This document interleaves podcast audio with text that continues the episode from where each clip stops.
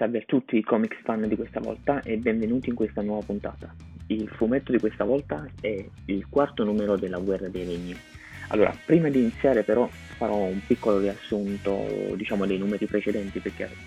essendo appunto il quarto ne sono usciti tre prima, prima ancora che appunto iniziassi a fare a creare queste puntate, quindi vi, vi faccio prima un riassunto rapido. In pratica questa guerra dei regni, come dice appunto il titolo, uh, si riferisce a, a, una guerra che ha iniziato Malekith, uh, che è l'elfo oscuro, il capo del, del re degli elfi oscuri che fa vedere anche uh, nel film Thor The Dark World, quindi quel nemico là, che decide di ehm, imbastire, di mm, iniziare questa guerra, questa guerra contro tutti i dieci regni perché appunto lui vuole diventare il padrone di tutti i dieci regni. Uh, ha de- degli alleati ovviamente, uh, uno per ogni regno. Ora ve li leggo giusto per uh, dirvi chi sono. Prima di tutto beh, c'è Malekith, poi c'è Loki, stranamente però è uno dei, diciamo, dei suoi alleati che poi come sappiamo Loki, come abbiamo visto anche nei film, a volte buono, a volte cattivo, quindi non ci si può mai fidare di lui e infatti come vedremo tornerà a essere buono in un certo senso. Poi abbiamo Ulik, il signore dei troll, Kurz, il braccio destro di Malekith, Laufey che è il, il, padre di Loki, quindi il re dei giganti di ghiaccio, uh, Sindr che è la regina di Muspelheim, Mus, Muspelheim scusate, che è la, la figlia di Surtur, il, il dio del fuoco, quello che sta invece in Thor 3, um, e, uh, la regina di Even, che è la sovrana degli angeli guerrieri, l'incantatrice Chiamora, che è una guardiana e stata anche amante di, di Thor, e Dario Agger, che è il, diciamo, l'essere umano, che in questo caso tradisce la Terra. Lui è un mezzo, diciamo, un mezzo mutante, in pratica lui si trasforma in un minotauro, comunque fondamentalmente è cattivo e si allea con, con Malekith e per farvela breve comunque mettono in atto questa guerra contro i dieci regni perché appunto vuole sconfiggere Thor e uh, essere il padrone de- dell'universo intero. Ora, fino ad ora ci sono state ovviamente uh, varie battaglie, lui ha conquistato tutti, eh, tutti i regni ad eccetto di Midgard che è lasciato per ultimo e, e quindi c'è questa battaglia finale su Midgard uh, dove tutti gli eroi, non solo Toro, quindi tutti gli eroi vengono messi, uh, vengono diciamo uh, presi in considerazione e iniziano questa guerra contro di lui per, per, difendere appunto le, le sorti della terra. E, ehm, diciamo che all'inizio come sempre le cose volgono a favore del cattivo, infatti uh, Thor viene anche rapito, uh, viene, diciamo, viene, viene, messo alle strette, diciamo, c'è bisogno uh, che si riprenda. Infatti l'ultimo, l'ultimo numero, il penultimo numero, il terzo, prima di tutto fa vedere comunque uh, Odino e la, e, e la, madre di Thor, Lady Freya, vengono rapiti e che Malekith appunto uh, minaccia Thor di andare da lui altrimenti li ucciderà. Thor non sa che fare, anche dopo tutto quello che ha passato, e uh, decide di trovare una soluzione uh, attaccandosi a Yggdrasil, che sarebbe l'albero della vita, che ha messo radici dopo diciamo, alcune vicende del passato, della storia dei fumetti, uh, in cui un seme di Yggdrasil è stato impiantato nel sole, quindi l'albero della vita è nato sul sole, si è fatto in pratica uh, attaccare, legare uh, vicino a questo albero della vita sopra il sole. E in pratica ha fatto proprio vedere come uh, Thor soffrisse perché per avere per avere la conoscenza, per sapere come sconfiggere Malekith ha dovuto soffrire, infatti le grida si sentivano in tutto l'universo. Uh, fatto questo,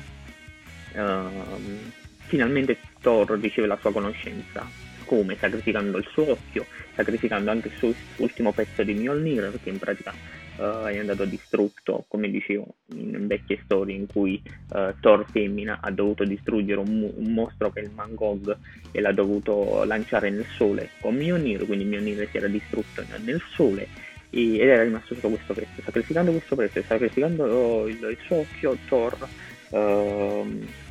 riceve la conoscenza di come uccidere Malekith. E in pratica cosa fa? Riunisce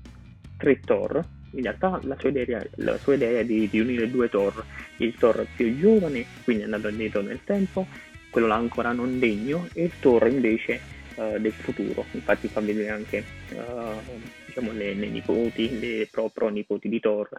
che raccontano questa storia uh, di Thor che oramai alla fine del, del, dei tempi, alla fine dell'universo è ancora il padre di tutti. Comunque li richiama, si unisce a loro anche uh, Thor femmina, Thor donna, scusate,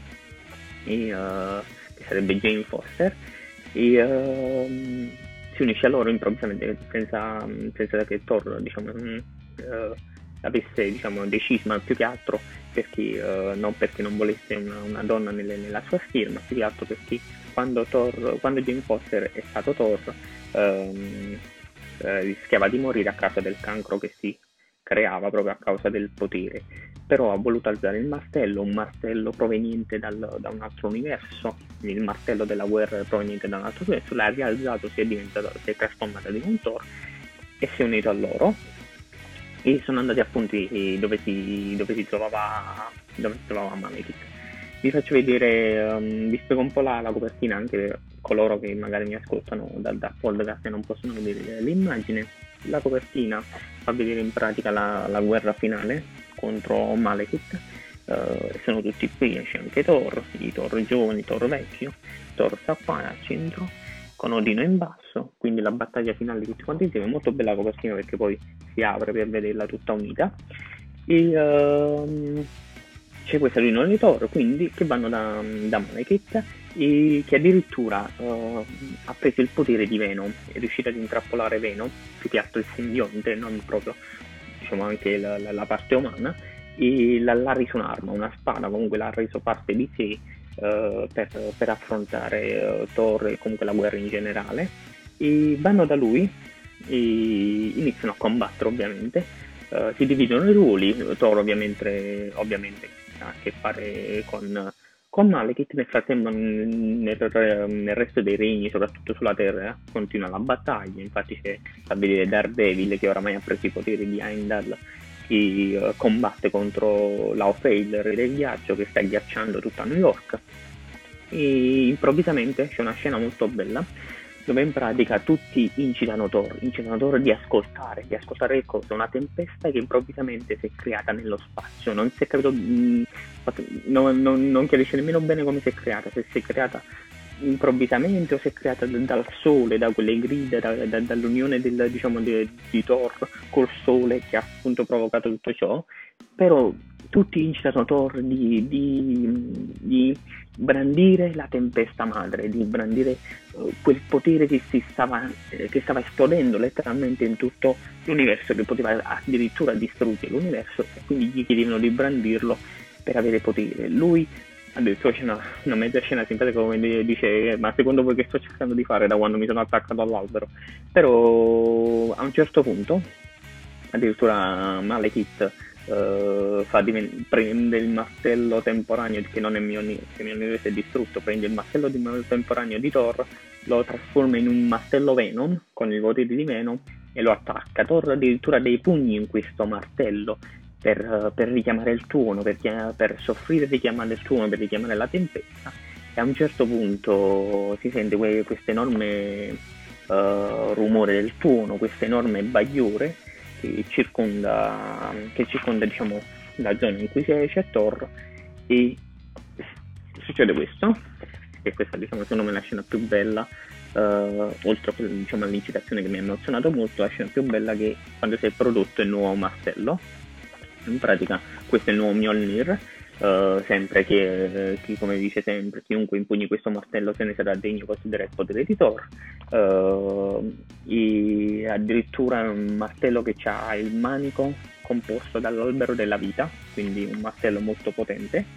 E lui non sa se riuscirà ad alzarlo perché lui fino a quel momento era stato indegno dopo una cosa, dopo un sussurro di Dick Fury anni fa in un evento della Marvel. E, però lui prima di raccogliere il martello cosa fa? Dice io non sono né il dio del tuono né il dio dei martelli, un po' come dice anche nei film. uh, è solo la, la, lotta che conta, quindi il sacrificio, uh, il proteggere comunque um, gli esseri viventi dal male, dice io sono il dio degli indegni, una cosa molto uh, particolare, cioè lui oramai si sente indegno di tutto del tutto, però accetta, oramai ha accettato questa cosa, si sente indegno, non si sente un dio chissà chi quanto uh, nell'alto diciamo dei cieli, però si sente indegno in tutto ciò, prende il martello, colpisce Malekith e lo, lo distrugge praticamente. Uh, infatti la, la, battaglia inizia va verso la fine e addirittura anche sulla terra riescono a sconfiggere la Ofei dove in pratica Jane Foster, la Tordon, uh, va lì e lo colpisce col suo martello che è quasi distrutto. Loki che realtà che prima inizialmente diciamo si credeva morto perché Laufe il padre l'aveva, l'aveva, mangiato perché poi aveva tradito Malekith ma poi esce fuori da, dalla pancia di Laufey quindi si riesce a sopravvivere e uh, alla fine finisce che in pratica uh, Malekith uh, oramai viene distrutto da Thor viene preso dalla paura e c'è un momento molto particolare dove in pratica um, Malekith non riesce ad accettare la sconfitta, non riesce ad accettare la fine della guerra, perché per lui la guerra ci deve essere sempre. Addirittura c'è questa frase che per me è stata molto significativa, che dice uh, la guerra non deve finire mai, ho perso 12 fratelli, un padre e svariati zii, sono stato venduto da mia madre per via della guerra. Quindi è come se fosse proprio una cosa, uh, un problema dell'infanzia, cioè, um, che lui è cattivo per tutto ciò che gli è successo. E quindi se non c'è la guerra per lui non, non c'è la vita perché lui è stato uh, educato in un certo senso a vivere per la guerra. Quindi è un momento in un certo senso significativo seppur sia un nemico poi alla fine viene mangiato da cani alati, tigre siberiane uh, alate Daredevil perde il suo, il suo potere da, di Endal Uh, ritorna la pace in tutti i regni. Jane Foster riceve un regalo dal suo martello dell'altro universo che si attacca su di lei e um, a quanto ho capito diventerà una Valchirie perché, perché in realtà sono tutte morte quindi c'è una sorta di rinascita delle Valchirie e poi la guerra, il fumetto finisce con, una, con questa scena dove in pratica Odino dice, non, addirittura cioè, Toro lo chiama, dice padre, dice Odino no, non mi chiamare padre, non, non sono mai stato degno di questo, di questo, di questa nomina, anche perché sapete, Odino come l'ha fatto anche nei film, come è sempre stato orgoglioso e cocciuto, e si inginocchia davanti a Thor e dice uh, tu sei, il, sei Thor, il padre di tutti. E finisce così questo fumetto, diciamo questa storia, questo evento è stato fatto molto per uh, riportare in alto Thor, in primo piano Thor, perché in questi anni, come, come, vi ho detto, è stato indegno, quindi ha passato dei momenti non proprio felici. E alla fine del fumetto ci sono anche delle, delle tavole dei disegni, molto bella questa di Daredevil, eh, diciamo, con i poteri di Heimdall. E, poi la prossima volta ci sarà un quinto numero. E credo che sia un po' il, la situazione post-bellica. E è stato molto bello, è un evento molto carino anche perché quando si tratta di eventi eh, dove si prendono a botte, eh, cioè, um, ci sono guerre, eh,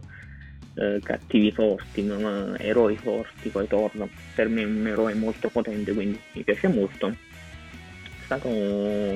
devo dire, molto, molto interessante. E vedremo adesso da qui come si disegreranno le varie storie degli altri fumetti. E uh, è stata simpatica anche una scena in cui The Punisher se ne va e non vuole festeggiare